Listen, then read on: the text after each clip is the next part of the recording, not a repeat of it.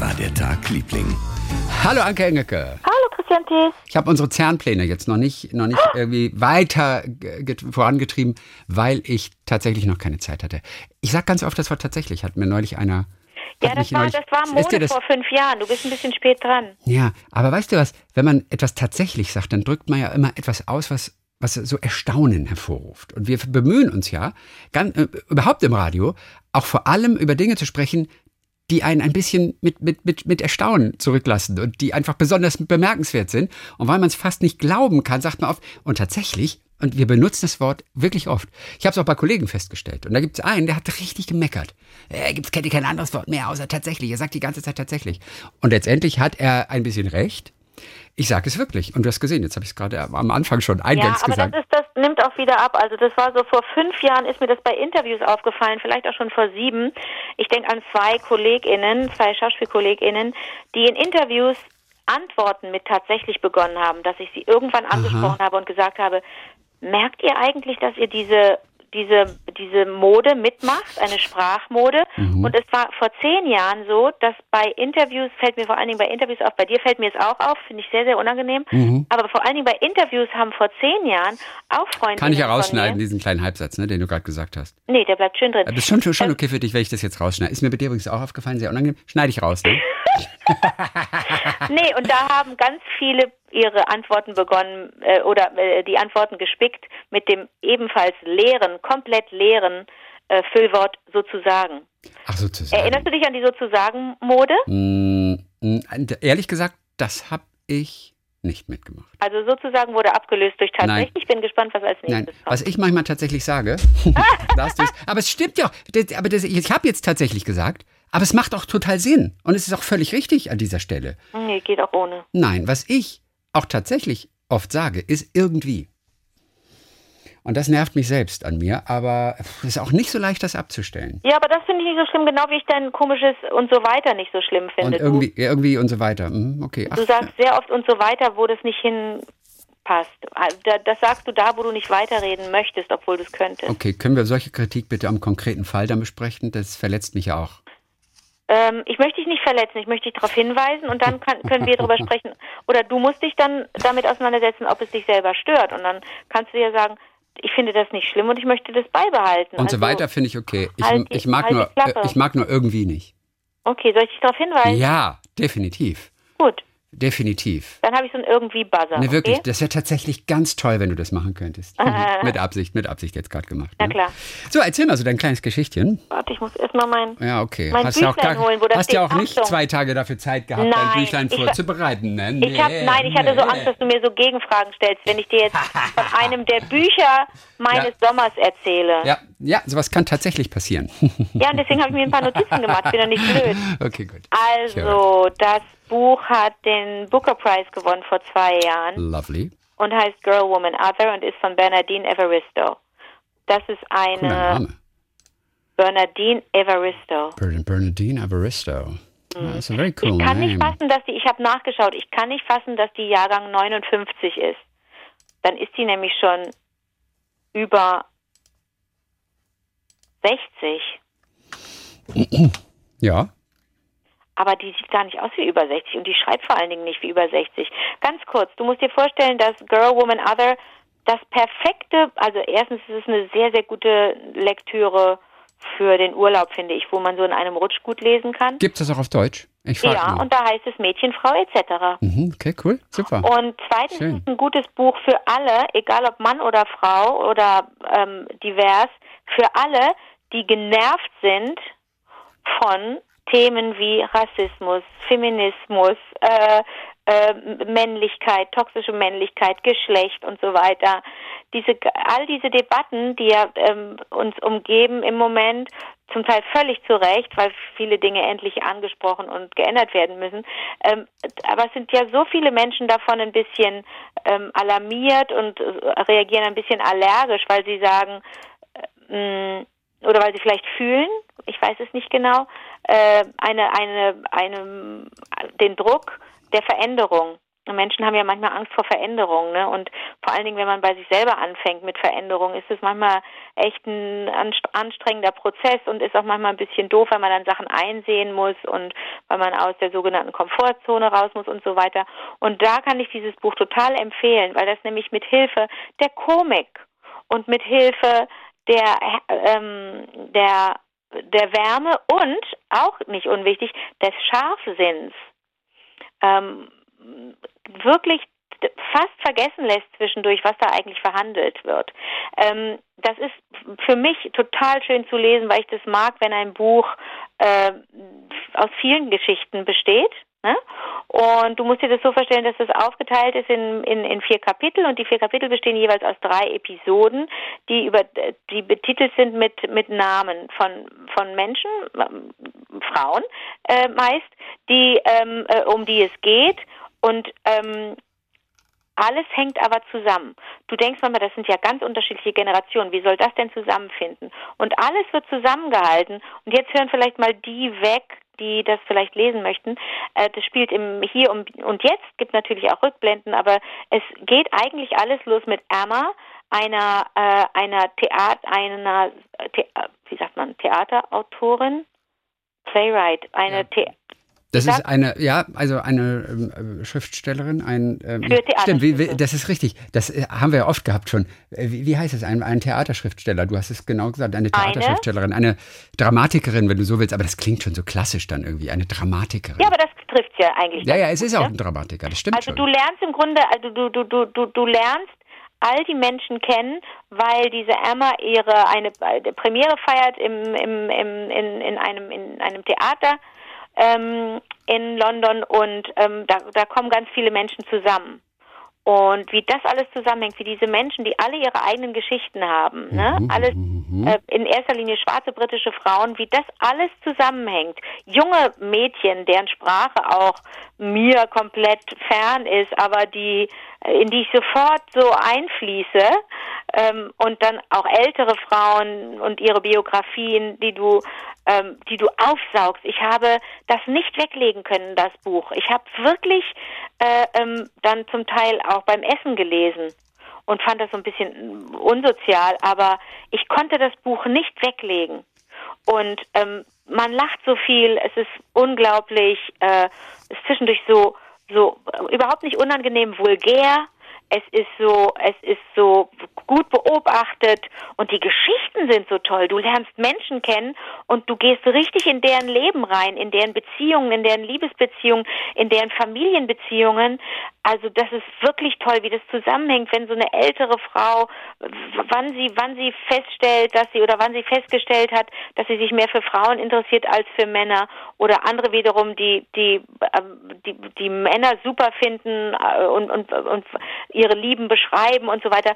Das ist so ähm, so ein so ein Privileg, in diese mhm. Leben eintauchen zu können, dachte ich die ganze Zeit. Oh, wie toll, dass die sich mir vorstellen, habe ich immer zugedacht. Ähm, dass es wirklich eine Freude ist, dieses Buch zu lesen. Sag mir den Titel nochmal, den exakten. Mädchen, Frau etc. Ich kenne aber die deutsche Übersetzung nicht, deswegen kann ich in erster Linie das äh, englische Original empfehlen. Ja. Aber bestimmt gibt es auch eine super Übersetzung. Ja. Girl, Woman, ah, Other. Verstehe. Ja, ah, verstehe. Gibt es eine 90-Jährige in dem Buch? Ja. Cool. Wieso? Weil wir es am Dienstag von einer 90-Jährigen hatten.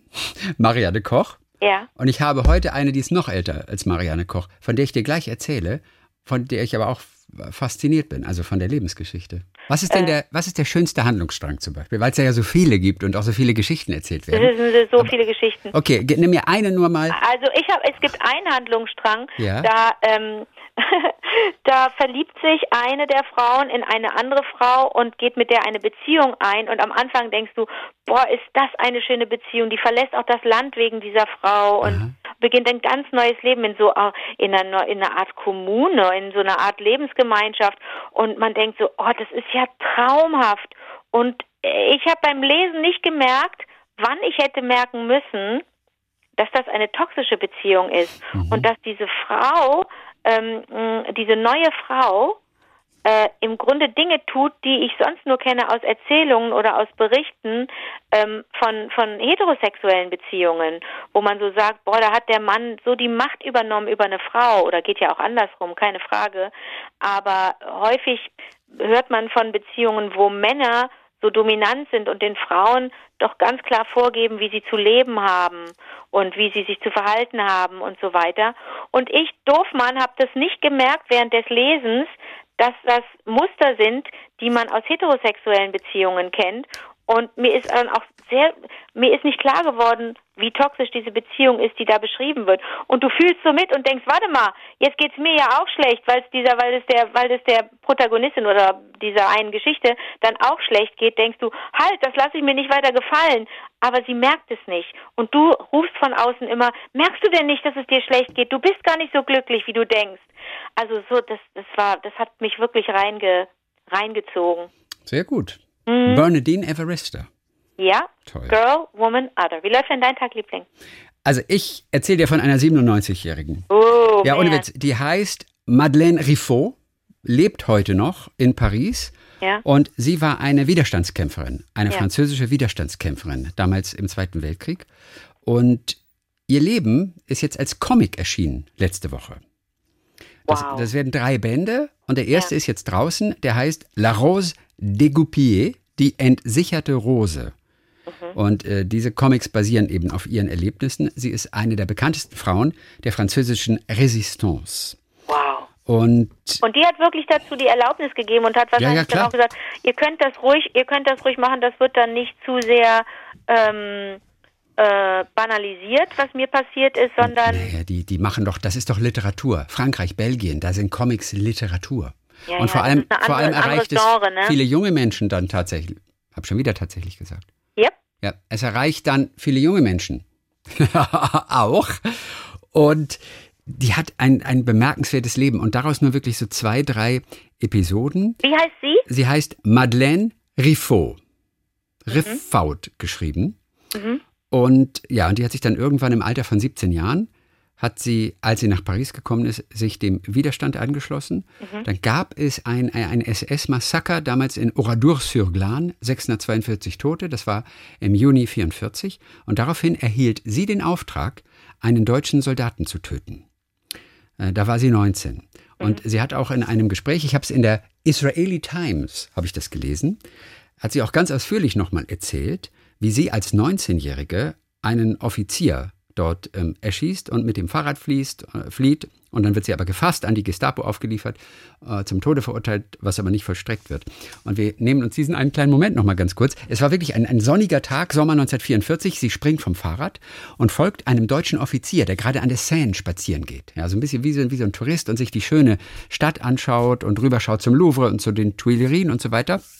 Und sie hat eine Waffe dabei. Sie ist ausgebildete Hebamme übrigens mhm. und scheucht noch einen kleinen Jungen weg, damit er das nicht mitbekommt. Und dann zieht sie ihre Pistole und dann hat sie erzählt, dann ging alles aber auch wirklich ganz, ganz schnell. Sie wollte ihn nicht in den, in, in von hinten erschießen. Sie wollte, dass er sie sieht und dass, ah. er auch, und dass er auch noch Zeit hat, seine Waffe zu ziehen. Und naja, er drehte sich dann um und sie hat ihm zwei Kugeln in den Kopf geschossen und er fiel um wie ein Stein. Er musste nicht leiden, hat sie dann erzählt. Und es war auch nicht Hass.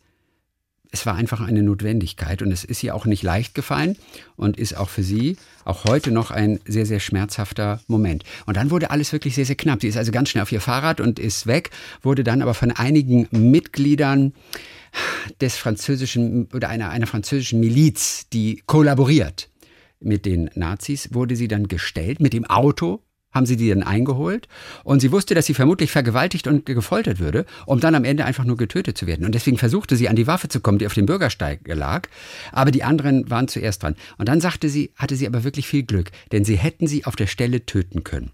Und dann hatte sie auch noch mal Glück, weil sie dann an die Gestapo übergeben wurde und zwar, weil dann der Anführer dieser Miliz eine Prämie erhielt. Ne, die Miliz hätte sich auch selber um sie kümmern können und sie vergewaltigen können und erschießen können. Aber sie haben sie an die Gestapo übergeben, dafür gab es nämlich eine Prämie. Es war aber Sonntagnachmittag und die Folterspezialisten der Gestapo, die hatten frei. Und deshalb wurde sie also befragt von einigen grobschlächtigen SS-Leuten, die sie dann auch ohnmächtig geschlagen haben, die aber keine großen Experten im Verhör waren. Mhm. Und sie hat ihnen dann auch, ich vermeide das Wort tatsächlich, sie hat ihnen dann wirklich nichts erzählt und ging aber davon aus, dass sie am nächsten Morgen dann erschossen würde. Oh Stattdessen wurde sie dann aber der französischen Polizei übergeben. Und während sie da festgehalten wurde, hat sie einer jüdischen Frau bei der Geburt ihres Kindes geholfen. Die hat ein Kind zur Welt gebracht, es war allerdings eine Totgeburt. Einer der SS-Leute hatte der Mutter immer wieder in den Magen getreten mit seinen Stiefeln, damit sie den Vater des Kindes irgendwie verrät. So, und äh, die, äh, unsere gute ähm, Madeleine hat dann den Offizier aber beschimpft und, und, und, und ihm beigebracht, wie schändlich das sei, was er da gemacht sei. Und hat damit erreicht, dass die Frau immerhin ins Krankenhaus dann kam. Äh, Madeleine selber wurde dann noch einmal verprügelt, wurde wieder der Gestapo übergeben. Und äh, das mit der Aussicht, das hat er ihr dann gesagt, irgendwie, die stechen dir die Augen aus, die zerschneiden dich in Stücke und so weiter. Aber sie hat es irgendwie überlebt. Ihr Co-Name, äh, ihr Codename war Rainer, übrigens. Oh. Nach Rainer Maria Rilke, Ach. dem Autor. Diesen Namen hat sie sich ergeben. Mhm. So, und sie sollte dann auch erschossen werden, ist dann in Richtung Konzentrationslager transportiert worden, konnte aber auf diesem Transport tatsächlich flüchten, wurde dann später äh, ausgetauscht im Rahmen eines Gefangenenaustauschs. Und das eine Woche bevor Paris befreit wurde. Und dann ging sie also wieder nach Paris, hat sich wieder dem Widerstand angeschlossen. Sie hatte auch eine gewisse Reputation schon, obwohl sie erst im Winter vorher sich dem Widerstand angeschlossen hatte. So, und jetzt aber mit dieser Aussicht, dass ja die Deutschen fast schon besiegt sind, kamen die Menschen, sagt sie, zu Scharen auf die Straße, um sich dem Widerstand anzuschließen. Menschen, die während des Krieges also nie irgendetwas gemacht hatten, die kamen aber jetzt raus und wollten dabei sein und lernten also ganz schnell, wie man Waffen bedient. Und das war ein ganz wunderbarer Moment, sagt sie. Die Menschen verliebten sich auf der Straße und küssten sich, ohne dass man sich kannte. Ja, nachdem sie jahrelang im Stillen arbeiten mussten, war es jetzt endlich möglich, draußen ganz offen zu kämpfen. Und jetzt zum Schluss noch eine ihrer größten Taten. Das war einen, einen Versorgungszug der Deutschen zu stoppen und einzunehmen. Das war ein Zug, der Waffen lieferte und Nachschub lieferte. Und sie hat, und sie waren nur zu dritt, 80 deutsche Soldaten gefangen genommen, mit drei Mann nur und mit Hilfe eines wirklich heldenhaften französischen äh, Schaffners oder Zugführers, müssen wir sagen, Lokomotivführer. Ähm, es kam zu einem kleinen Gefecht nämlich und sie hatten dann irgendwann alle Granaten auf diesen Zug geworfen, die sie hatten und dann haben sie Feuerwerk benutzt. Und durch dieses Feuerwerk haben sie die Deutschen getäuscht und gaben ihnen den Eindruck, dass sie keine Chance haben, dass sie deutlich in der Unterzahl sind und dann haben die sich ergeben. Also die haben unglaublich Krach gemacht, sodass die Deutschen sich zu Tode erschreckt haben, sodass die mit dem Zug wieder rückwärts in den Tunnel gefahren sind. Und die Lokomotive, die schaute noch, ähm, noch vorne raus. Und dann hat Madeleine und ihre Truppe, die haben einen Lokomotivführer, einen französischen, der eigentlich schon im Ruhestand war, den haben sie gefragt, ob er ihnen helfen könne. Der war gerade dabei, das Geschirr zu waschen mit seiner Frau. Und sie haben ihn überredet, dass er ihnen hilft. Und sie haben dann sozusagen die Lok vom restlichen Zug abgekoppelt. Und mhm. sie schwärmte von ihm und sagte, das war ein so tapferer Mann, weil er war natürlich das perfekte Ziel. Und es war wahnsinnig gefährlich. Aber er sagte, das ist okay, macht euch keine Sorgen um mich. Er ist dann unter den Zug geklettert, so in den Tunnel, hat die Lok abgekoppelt und die Lok aus dem Tunnel gefahren. Und dann ist er nach Hause gegangen. Und sie sagte, wir haben ihm nicht einmal Danke gesagt. Aha. Und in diesem Moment wurde ihr klar, es ist mein 20. Geburtstag. Und dann haben sie gefeiert mit dem Schinken der Marmelade und irgendwelchen Trockenwürstchen, die sie in dem Zug der Deutschen gefunden haben. Also, das ist eine so irre Story. Und sie wollte dann nach dem Krieg zur französischen Armee, wurde aber nicht zugelassen. Aufgrund ihres Geschlechts und aufgrund ihres Alters. Man musste nämlich 21 sein. Und dann, dann, dann folgten einige Monate tiefer Depression. Äh, sie, die junge Kommunistin, verliebte sich dann aber in, in, in diese Schriftsteller und die Künstler in Paris, in, in Paul Edouard, Louis Aragon und Picasso, der ein Porträt von ihr gemalt hat damals. Ach. Und diese Künstler, die waren es dann auch, die sie davon abgehalten haben, sich umzubringen. Denn viele Widerstandskämpfer, denen ging es so schlecht, dass die sich, dass, dass die Suizid begangen haben. Und, und, und sie hat sich da aber rausgearbeitet und hat dann als Kriegsreporterin gearbeitet und war unter anderem in Vietnam. Und dann war sie später eben so Journalistin. Aber also ein, ein unglaubliches, ein unglaubliches Leben. Und jetzt gibt es einen Comic über sie. Und sie lebt. Sie ist 97. Madeleine Riffel. Aber hat, sie hat doch bestimmt eine Autobiografie geschrieben. Weiß ich witzigerweise nicht. Kann schon sein. Ich, ich bin nur auf sie gestoßen, weil letzten Freitag war das, weil letzten Freitag ein Comic rauskam in Frankreich über Ja. Madeleine Riffaut. Okay, und wie heißt der nochmal? La Rose dégoupillée, die entsicherte Rose. So, wie eine Bombe. Ich glaube schon. Dégoupillée, vermutlich, ich würde mal sagen. Ah. Ja. Decoupé heißt, wenn man so, wenn man so die, wenn man die, wenn man die scharf macht. Mhm. Ja, Ah, okay. ja, die scharf gemachte Rose vielleicht. Und hast du das Bild gesehen, das Picasso von ihr gemalt hat? Nein, habe ich nicht. Und wie alt war, wie, aber, aber, aber hat al- als junges, naja, die haben ja nicht, das muss ja schon lange her sein, dass Ja, er sie sie war gemalt hat. genau. Das, na, ich vermute, aber das war in den Jahren nach dem Ja. Zweiten Weltkrieg. Da war sie dann so 20, 22, 23, 24 irgendwie so. Das klingt ja wirklich. Oh, ich sag dir wirklich, ich fand es so Wahnsinn. aufregend, das zu lesen Ja, ja, und dachte nur, Mama mia, ey. ja. Und sie hat das alles so erzählt dann noch und ja, auch so. Ich wollte, ich wollte, dass er mich sieht. Und dann habe ich ihm zwei Schüsse in den Kopf äh, gefeuert. Ähm, Madeleine Riffaut. Puh, jetzt müssen wir uns ein bisschen davon erholen. Oder ich habe noch einige ganz paar Hörererektionen hier. Okay. Von Tobias Wilhelm. Das ist ganz lustig. Tobias hat ein Video gesehen, bei dem ich an eure Howie-Imitation ich brauche gar nicht auf die Uhr zu sehen, denn ich weiß, es ist 20 Uhr 10. Oder wieso rufen Sie mich an? Er zitiert sogar, wieso rufen Sie mich an? Das war, als wir damals im C-Team nachts im Hotel in Baden-Baden angerufen haben und, und haben den Howard Carpendale gegeben. Wie, was, haben wir eigentlich für einen Scheiß Oh gemacht Gott, ey damals? Chrissy, das darf, oh weia, oh weia, oh weia. Und das war bestimmt alles gar nicht so gut, was wir gemacht haben, ne? Nee, das war, das war definitiv nicht gut. Das war auch Oh definitiv nicht lustig. Nee, Also glaube ich. Und wir haben angerufen und wollten irgendjemanden sprechen. Oder haben Sie noch ein Zimmer für mich? Oder Wir haben echt so ich Telefonstreiche weiß, da- gemacht, te- oder? es war Telefonstreiche nachts live im Radio. Als, als Okay. Howard Carpendale. Und ich muss mich entschuldigen. Ich weiß es, als wäre es gestern gewesen. Ich glaube, ich habe dich immer vorgeschickt. Ich war zu, zu vergickelt. Ich konnte das nicht. Du bist ernst geblieben. Ich konnte nie ernst bleiben. Und ich weiß, ich brauche gar nicht auf die Uhr zu sehen. Denn ich weiß, es ist 20 vor 10. Es tut mir so leid, Chrissy. Ich weiß, dass ich damals schon gedacht habe, warum macht er, warum lässt er mich hier mitmachen? Ich mache die ganze Nummer kaputt, weil ich lachen muss. So, pass mal auf. Jetzt muss ich gerade, äh, jetzt muss ich gerade mal, ja, das ist richtig, so, pass mal auf. Ich höre dich ganz schlecht. Ja, ich weiß, ich musste nach hinten, weil ich äh, dir jetzt gerade was vorspielen will. Denn Tobias Wilhelm, also der hat ein Video gesehen, bei dem er an unsere Howie-Imitationen denken musste. So. Ja. Und in diesem Video ist zu sehen Hannes Ringelstetter, der Kabarettist, Musiker, bei seinem Bühnenjubiläumskonzert im Juli. Und da hat er ein Lied gespielt, in dem äh, äh, der Howie-Slang auf die Spitze getrieben wird. Und dabei kam dann Howard Carpendale selbst auf die Bühne Nein. und hat mitgesungen.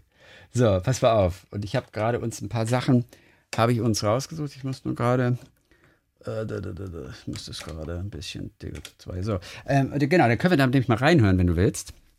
Weil wir natürlich alle neugierig gewesen sind. Den Link zu dem Video, den stellen wir auch auf viviadertachliebling.de in den Blog zur heutigen Folge dann. Achso, wir können mal kurz. Magst du Hannes Ringelstetter? Kennst du den?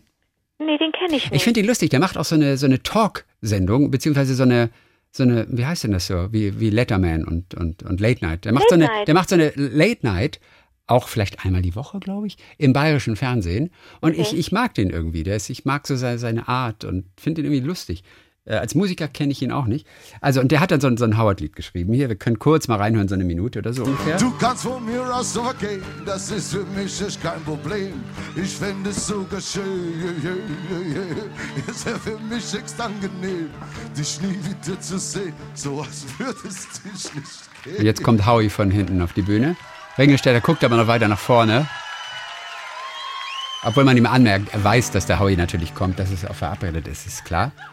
Bist schon ein geiler Typ. Sag mal, hast du das Lied selber komponiert? Ja, Ehrlich? ja. Weil es ist schon ein Meisterwerk, ne? Die, diese Melodie, ich meine, ich habe ein paar kleine Hits geschrieben, aber diese da da di da da da di da da da di da da da da da.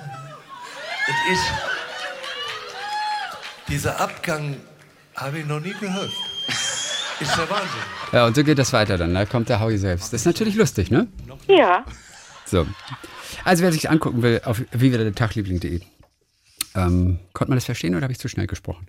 Wie war Ja, der kann man Tagliebling.de? Da kann man, das, kann man das ganze Video dann einfach nochmal vom Bayerischen Rundfunk sehen. So, Dankeschön, Tobias Wilhelm. Aus Herxheim war das. Tobias, der uns geschrieben hat. So, dann kommt hier noch eine Nachricht von Marion Polschmidt.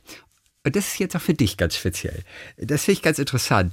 Also, du hast ja, sie bezieht sich auf die Berlin-Folge, wo du das Hotel Ellington, dein Lieblingshotel Ja. in Berlin Ja. vermisst. Und sie äh, gibt dir einen Hoteltipp.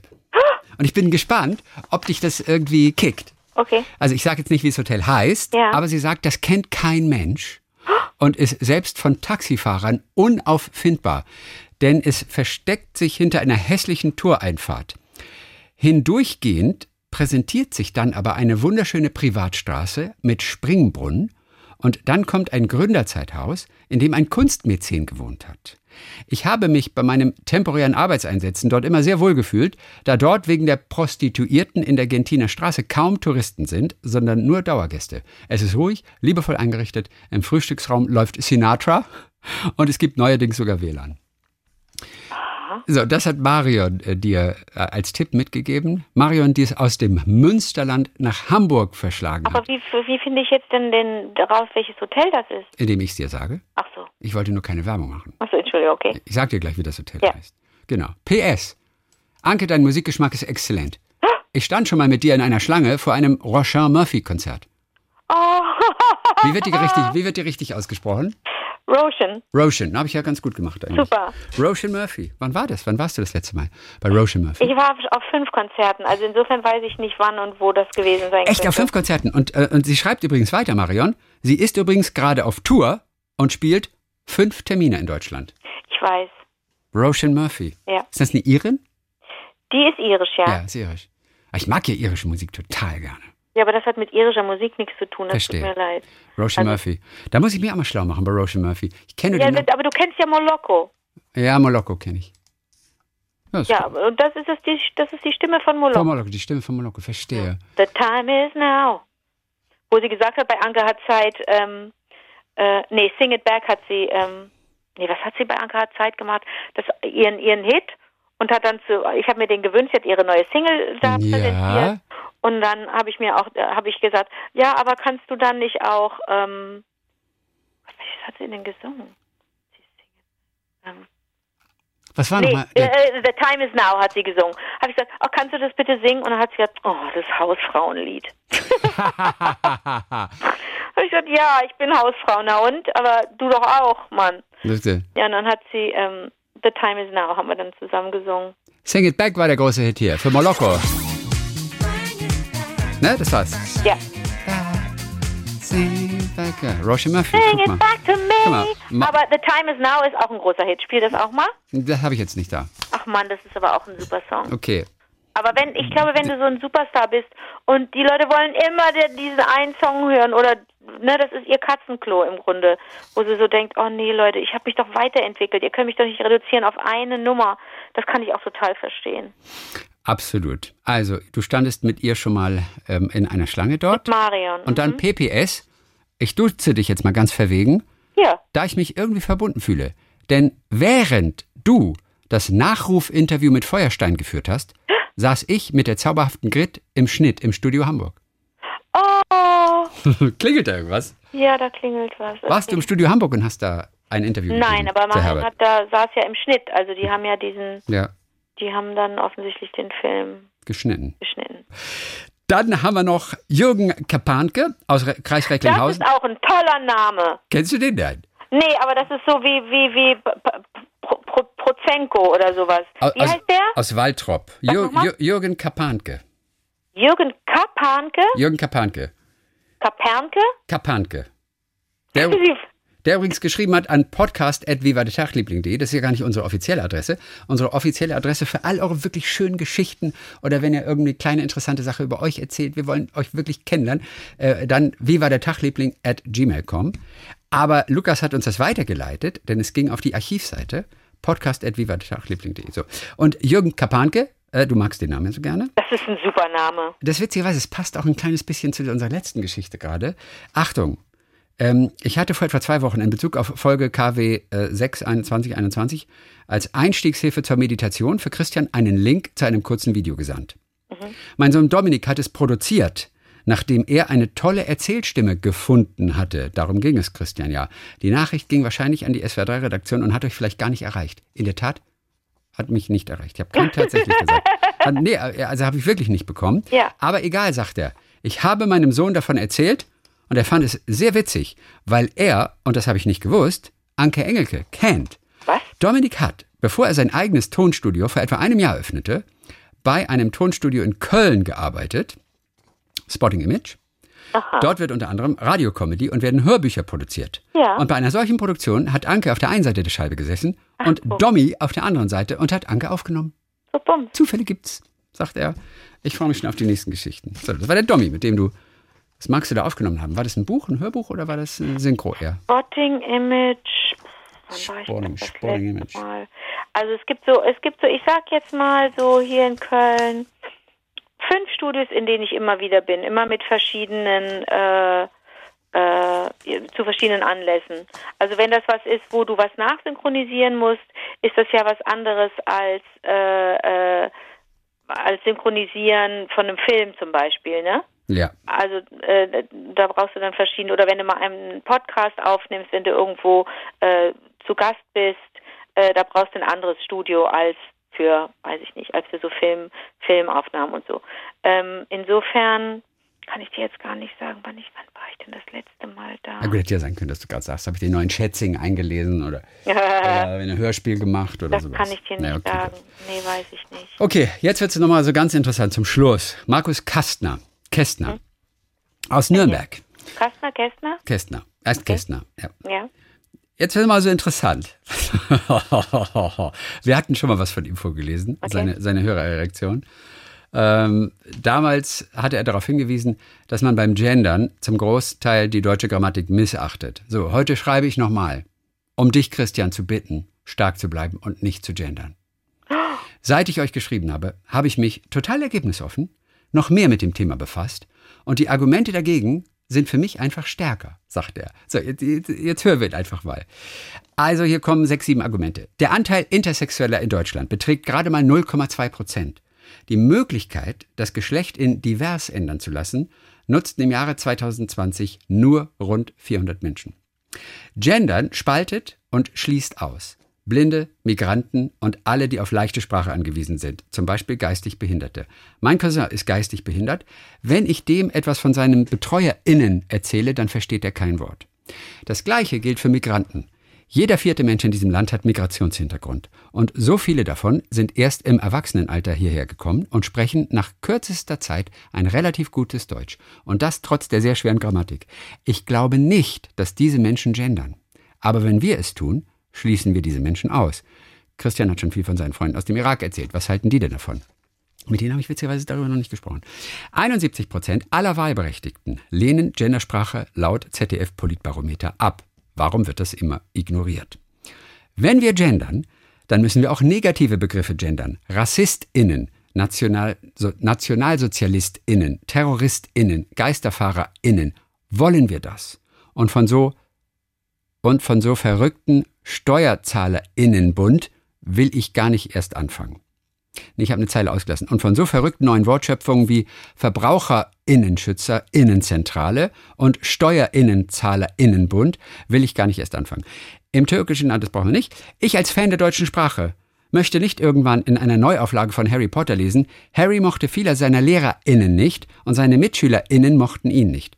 Deshalb war er froh, dass er wenigstens seine FreundInnen hatte. Hier ein Vorschlag zur Güte. Da ich einer der 71 Prozent bin, wäre es mir natürlich am liebsten, wenn niemand gendern würde. Aber da ihr beiden ja auch privat ein Paar seid, könnte Anke, könnte Anke ja den Podcast gendern und Christian nicht. Viele Grüße aus Nürnberg von Markus. Aber er hat sich echt Mühe gemacht, äh, Aber echt sich damit super. zu beschäftigen. Ja, was machen wir mit, mit so einer Harry Potter Geschichte? Wie, wie ist das? Muss, sollte da auch gegendert werden letztendlich? Ähm, Was ist mit VerbraucherInnenzentral? VerbraucherInnenzentrale, ja, müsste es ja dann auch heißen. ist übrigens auch, ist übrigens auch, ähm, auch Thema in ähm, Girl, Women, Other. Ach, wirklich? Mhm. Okay. Ähm, wa- warte mal, also ich glaube, wenn das Buch äh, ungegendert geschrieben wurde, dann ist es doch völlig okay, wenn es so bleibt, so wie man ja auch bei bei bei Literatur die ähm, Be Begriffe nutzt, die die sich heute einfach nicht mehr, die sich nicht mehr gehören, die sich damals auch schon nicht. Jetzt bist du wieder weg. Hallo? Ja, jetzt warst du wieder weg. Was hörst du denn in dem Augenblick eigentlich? Ich habe ja geredet, deswegen habe ich gar nicht. Aber du hast trotzdem Hallo gesagt. Weil du immer sofort merkst, dass irgendwas nicht stimmt. Nee, ich habe ich hab ja gehört, dass du gesagt hast, oh, jetzt bist du wieder weg Ach, ich und dann habe ich sofort Hallo ich verstehe, gesagt. deswegen. Mhm, okay, ja. Nein, nein, bei mir ändert sich hier gar nichts. Ich habe dich auch neulich mal nicht gehört, aber Ja, jetzt stimmt. das hast du dann nicht gemerkt. Nee, das ist richtig. Aber was ich sagen wollte, die, die, diese Werke kann man ja so lassen, wenn sie mit ungegenderter Sprache, in ungegenderter Sprache verfasst wurden. Das finde ich total super. Man kommentiert das dann nur irgendwie. Dann es gibt nur vorne irgendwie einen kleinen Kommentar dazu, so wie es ja auch einen Kommentar geben kann bei Literatur oder bei Filmen, dass man äh, sagt oder schreibt ähm, oder eine Notiz dann hat. Übrigens Jahrgang so und so viel, ähm, da waren wir noch in einem anderen, da haben wir noch anders gedacht, geschrieben, gefilmt, gedreht und so weiter. Das finde ich ja als Zusatz total in Ordnung. Ähm, aber ich würde das, äh, ich kann das nachvollziehen, wenn, wenn, wenn jemand sagt, das ist mir zu, ähm, ich finde, dass die Sprache dadurch verhunzt wird. Ich bin natürlich, ich komme ja aus, ich sehe es ja aus einem anderen Blickwinkel. Also ich möchte einfach, ähm, ich, ich finde das nicht, ich finde nicht, dass das Gendern Leute aussperrt, sondern ich kenne Menschen, die sich jetzt erst dazugehörig fühlen, also die jetzt erst den Eindruck haben, sie werden wahrgenommen und ähm, das ist mir wichtig. Also ähm, es wird niemand leiden, wenn gegendert wird. Äh, Es wird ja niemand, ähm, also ich, ich verstehe das durchaus, ne, wenn er sagt, äh, ähm, was ist mit denen, was ist mit mit Menschen, die eine, die eine Naja, Behinderung auf jeden haben. Fall. Bitte? Ja, äh, absolut. Kann, also- fand ich, kannte ich in dem Fall auch wirklich gut nachvollziehen. Kann ich, kann ich, kann ich, dem kann ich auch total folgen. Aber ähm, ich glaube, da sind wir viel, viel klüger und viel flexibler in unserem Umgang miteinander. Und je empathischer wir werden und je mehr wir uns damit auseinandersetzen, mit wem wir gerade sprechen, desto besser. Wenn wir merken, das ist jemand, der mh, das Deutsche gerade erst lernt oder Sprache überhaupt nicht gut versteht oder aus, aus welchen Gründen auch immer, ähm, da nehmen wir ja so, sowieso sofort Rücksicht, hoffe ich, dass wir sofort dann merken, oh, hier, jetzt muss ich mal langsamer sprechen, jetzt muss ich anders sprechen. Das ist doch ganz logisch. Aber ich, möchte einfach nicht mehr Menschen ausschließen, die, ähm, die sich disk diskriminiert fühlen. Das möchte ich nicht mehr machen. Also man benutzt es ja wirklich ganz oft so für Berufsgruppen, wenn es darum geht. Also LehrerInnen und sowas, das taucht ja ganz oft auf. Aber in der Tat, hm, ich vermeide das tatsächlich, wie du merkst, jetzt neige ich dazu, in der Tat zu sagen. Aber wenn es so um, um Terrorist, Terroristen geht, Rassisten und so weiter, da wird Aber da natürlich, sagt man doch auch, da man wird sagt auch TerroristInnen. sagt ich, also auch. gehört habe ich das noch nie. Also gehört habe ich das noch nie. Bei Ja, vielleicht, weil du gerade nicht viel über TerroristInnen sprichst, aber es ist, aber es ist doch selbstverständlich. ja, aber das habe ich da, oder NationalsozialistInnen. Hab, da, Ganz selbst ist aber, aber irgendwann, irgendwann geht einem das so leicht über die Zunge, dass, dass darüber nicht mehr Ja. gesprochen wird, so wie wir Irgendwann auch nicht mehr Deut, Deutsch äh, kostet 50 Mark, sondern 50 Euro gesagt haben. Es ist einfach eine kleine Umstellung. Es ist eine kleine Stellschraube und davon geht die Welt nicht unter. Du willst aber auch nicht, dass alles weiblich wird, oder? Das damit könnte ich ja total gut leben, auch um es ein bisschen einfacher noch zu machen. Kann dass man man, auch dass man probieren. alles nur noch weiblich macht, einfach mal die nächsten Kann man 500 Jahre. auch Finde ich, probieren. fände Ich ich glaube- persönlich völlig okay. Ja, ja, dann lass mal alles probieren. Also wir Genau, lass mal alles probieren. einfach mal, einfach mal wirklich aufhören, ähm, so, so bockig zu sein und an Dingen festzuhalten. Ich glaube, so kommen wir nicht weiter. So, aber Markus, trotzdem danke, dass du dir die Mühe gemacht hast. Ich fand es total cool und ich fand es auch ganz interessant zu prima, lesen und wirklich. auch diese Argumente sind, ähm, sind, Und sind auch finde, sein- nachvollziehbar und total schön. Absolut. Und ich finde auch seinen, seinen Vorschlag, dass wir das einfach 50-50 aufteilen, wenn wir zwei miteinander reden. Du bleibst einfach bei der, der herkömmlichen ähm, äh, Art und ich, ich, ich gendere, dann, dann machen wir ja im Grunde beide Lager. Aber ich will auch glücklich. gendern. Aber wenn es dir schwerfällt, Mir fällt es sogar nicht. Ja, aber, aber ich habe es schon gemacht jetzt, auch bei uns im Podcast. dann mach dann halt behalt das bei, wenn du also ich es, also es hilft auf jeden Fall, wenn man sich mit Menschen unterhält oder wenn man sowieso Menschen in der Familie oder im Freundeskreis, Freundinnenkreis hat, ähm, bei denen man merkt, oh, denen ging es einfach dreckig bislang und da ändert sich was. Das das hilft natürlich enorm und und da, da kann man nicht von ausgehen, dass jeder solche Menschen kennt und solche Geschichten und solche Fälle und solche Schicksale kennt. Und das ist ja ganz oft so. Ich fuhr, ich fuhr neulich in der, in der, in der Straßenbahn. Das ist so ein Unterschied wie Tag und Nacht in Köln und Düsseldorf. Ich war in Düsseldorf und äh, fuhr in, in einer Straßenbahn. Düsseldorf ist so sauber, wenn man sich Düsseldorf anguckt im Vergleich zu Köln und sogar die Straßenbahn. Und da saß ein Mann und der war barfuß und trank, ähm, das war so mittags, trank eine Flasche Bier, das war ein sonniger Tag und ähm, machte sich ein bisschen breit, hatte einen Hund dabei und der Hund lag in der Mitte des Ganges in der Bahn und der ließ die Menschen nicht vorbei und sah auch keine, sah auch die Notwendigkeit nicht, ähm, dass der Hund vielleicht weggeht. Der Hund weiß ja von nichts und ähm, das fiel mir so ein bisschen auf und als ich dann einmal vorbeiging, äh, hat er den hat er den Hund äh, so zur Seite genommen. Da habe ich gedacht, ach guck, hat er doch mitgekriegt, dass der Hund im Weg liegt.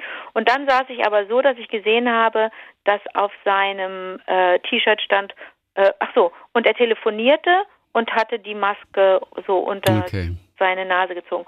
Und auf seinem und dann hörte er auf zu, äh, zu telefonieren und trank nur noch und äh, schob die Maske aber nicht wieder hoch. Und auf seinem T-Shirt stand Corona Rebellen Düsseldorf. Okay. Und da habe ich so gedacht, okay, das heißt also, der ist so in seiner eigenen Welt und der zieht es so durch, ähm, das muss man auch annehmen. Also es hat, es haben alle wahrgenommen, es hat alle gestört, wirklich. Es werden so zwei, drei gewesen sein, die gedacht haben, naja, soll er halt.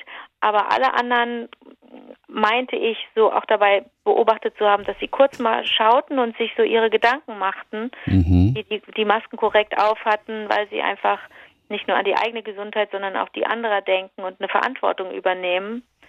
Und die alle, da waren wir kurz mal alle so ver vernetzt irgendwie gedanklich, ja. dass wir alle so dachten, das ja. bringt jetzt nichts, mit diesem Mann zu sprechen. Der ist in seiner Welt und ähm, das wird ihn nur noch wütender machen. Und dann wird er noch äh, der telefonierte auch recht aggressiv, dann wird er noch aggressiver. Und ähm, das bringt nichts. Und das fand ich auch irgendwie wieder in der in der Tragik und in der in dem in, in dieser furchtbaren Situation auch wieder schön, dass wir alle friedlich blieben und also ich hoffe, das war so. Ich hoffe nicht, dass es Faulheit war oder Passivität oder Desinteresse, warum mhm. niemand was mhm. gesagt hat. Aber ich habe natürlich zehn Sachen mir zurechtgelegt, die ich gerne gesagt hätte.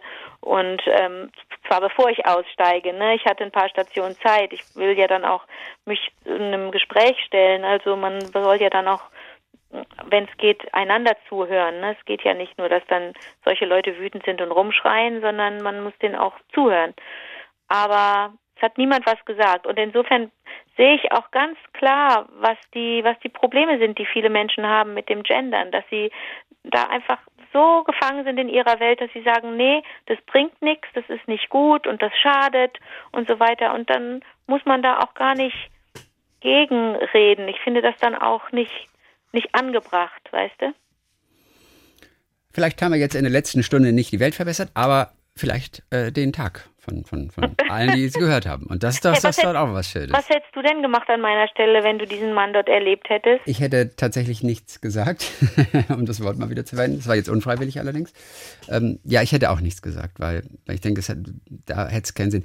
Ich bin natürlich auch, ich denke, es ist auch eine relaxtere Zeit, weil die meisten geimpft sind, die geimpft sein möchten. Die sind geimpft immerhin schon. Wäre das vor sieben, acht Monaten passiert, äh, wäre eine ganz andere Gefahr. Da wären wir ja noch viel gefährdeter tatsächlich gewesen. Und ich finde das Wort auch hier ganz richtig an der Stelle. ja, das ist lustig, aber wenigstens, wenigstens hört man sich selbst zu. Ja, man hört sich selbst zu. Ja, also vor sieben, acht Monaten hätte ich vielleicht was gesagt. Denn da hatten wir einfach mehr Angst. Aber schon den richtigen Satz zu treffen, der das Gegenüber nicht verletzt und nicht äh, bloßstellt ähm, auf die Würde des, des Gegenübers. Auch wenn du findest, dass der das sich nicht richtig verhält, das Gegenüber, musst du doch dessen Würde trotzdem achten. Ne? Aber es wird alles verletzend sein und diesen Menschen das wird alles den Menschen aggressiv machen und dann kriegen es zehn andere ab. So wie die ja. Liebe sich verteilt, verteilt sich ja auch Wut. Wenn du jemanden wütend machst, dann wird er zehn Leute anschließend, er ja. oder sie, zehn ja. Leute anschließend zusammenscheißen. Und wenn du jemandem sagst, Äh, und ich habe es wieder verpasst. Neulich kam mir eine junge Frau entgegen mit einer riesen Oberweite, einem, einem riesen Hinterteil, in ein enges Kleid ge gezwängt, geschminkt, die Haare gemacht. Die sah Bombe aus, die Tante. Die war 100 pro auf dem Weg zum Abschlussball oder so. Und ich, Doofmann, habe sie nicht angehalten und gesagt, du siehst Hammer aus. Ich habe mich so geärgert, denn die... Ja, aber du hättest, du hättest sie veräppelt dann, oder was? Nein, die sah ah. wirklich Bombe Ach, aus. Ach, die war wirklich Hammer aus. Die sah Hammer aus. Ja, toll. Aber das muss man den Menschen sagen, wirklich. Ah, ja, und ja, das, das mache ich sonst auch wirklich. Und bei der habe ich dann noch gedacht, scheiße, die geht jetzt Scheibenkleister, die geht jetzt auf eine Party hm. und da werden einige tuscheln, weil das Kleid wirklich ein bisschen eng ist. Aber die sah so klasse aus. Die sah aus wie, die sah aus wie aus einem Märchen, so schön und war so toll zurechtgemacht und du hast gesehen, wie viel Arbeit das war. Ach, das war einfach wirklich toll, die sah einfach Bombe aus. Und ich hab's nicht gesagt. Und man hätte sie so schützen können vor dem, was dann vielleicht anschließend passiert ist, aber okay. Aber du weißt, was ich meine, das multipliziert sich, ne, wenn du was Feines sagst zu ja, jemandem und Absolut. lobst oder oder ein Kompliment machst, das das das das das bekommt genauso Flügel äh, wie wie wie wie eine Kritik, eine negative Kritik. Und wenn ich dem Mann gesagt hätte, könnten Sie bitte die Maske über die Nase ziehen oder ich dann habe ich gedacht, kann ich mich zum Anwalt aller machen zur Sprecherin aller und sage uns allen hier wäre das wohler, wenn sie die Maske. Nein, kann ich nicht. Was weiß ich denn über die ja, anderen? Ja, ich kann ja, in deren Köpfe nicht schauen. Oder kann ich sagen, mir, muss ich es zu mir nehmen und sagen, könnten Sie bitte. Boah, und dann waren auch schon wieder drei Stationen vorbei. Habe ich gesagt, nee, ich muss ihm ja auch noch die Chance geben, zu antworten und zu argumentieren. Also kann ich, es muss jetzt passieren, sonst haben wir keine Zeit mehr zum Austausch und dann war es zu spät. Ich hätte nicht gewusst, ich, ich hätte nicht mal gewusst, wie ich die Bitte formulieren soll. Man muss halt abwägen, geht eine Gefahr jetzt von diesem Menschen aus oder nicht. Ich meine, er hat immerhin telefoniert, dadurch versprüht er schön ein paar Partikel.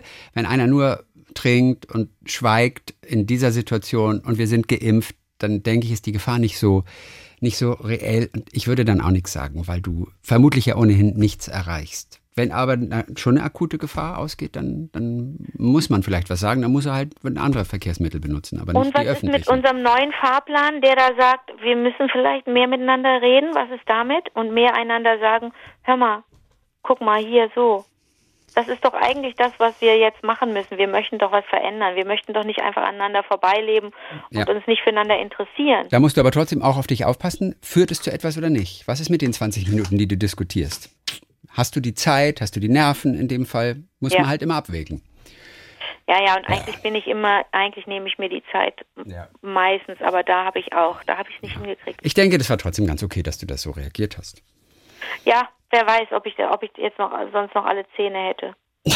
ja, also, der klang ja. jetzt nicht so, als, als er klang ja, nicht so, als nee, würde er dir eine reinhauen. Also so klang er jetzt nicht. Nee, der war auch, der war auch schon, oder der Hund hätte dann vielleicht auch sich beschwert, wenn ich seinem Härchen ja, hätte. Ja. Aber du hast schon recht, man muss das dann abwägen, aber ähm, also ganz, dann war ich, so richtig zufrieden war ich mit der Situation dann anschließend nicht oder auch mit meinem Umgang mit der Situation. Egal. Egal. Wir hören uns am kommenden Donnerstag wieder. Für heute müssen wir Schluss machen. Ja. Denn ich glaube, ich muss was essen. Ich glaube, ich habe jetzt, du musst jetzt was ich essen. jetzt wahnsinnigen Hunger gekriegt. Okay. Und bis deswegen, dann. Bis dann, Emma. Bis dann, Shirley.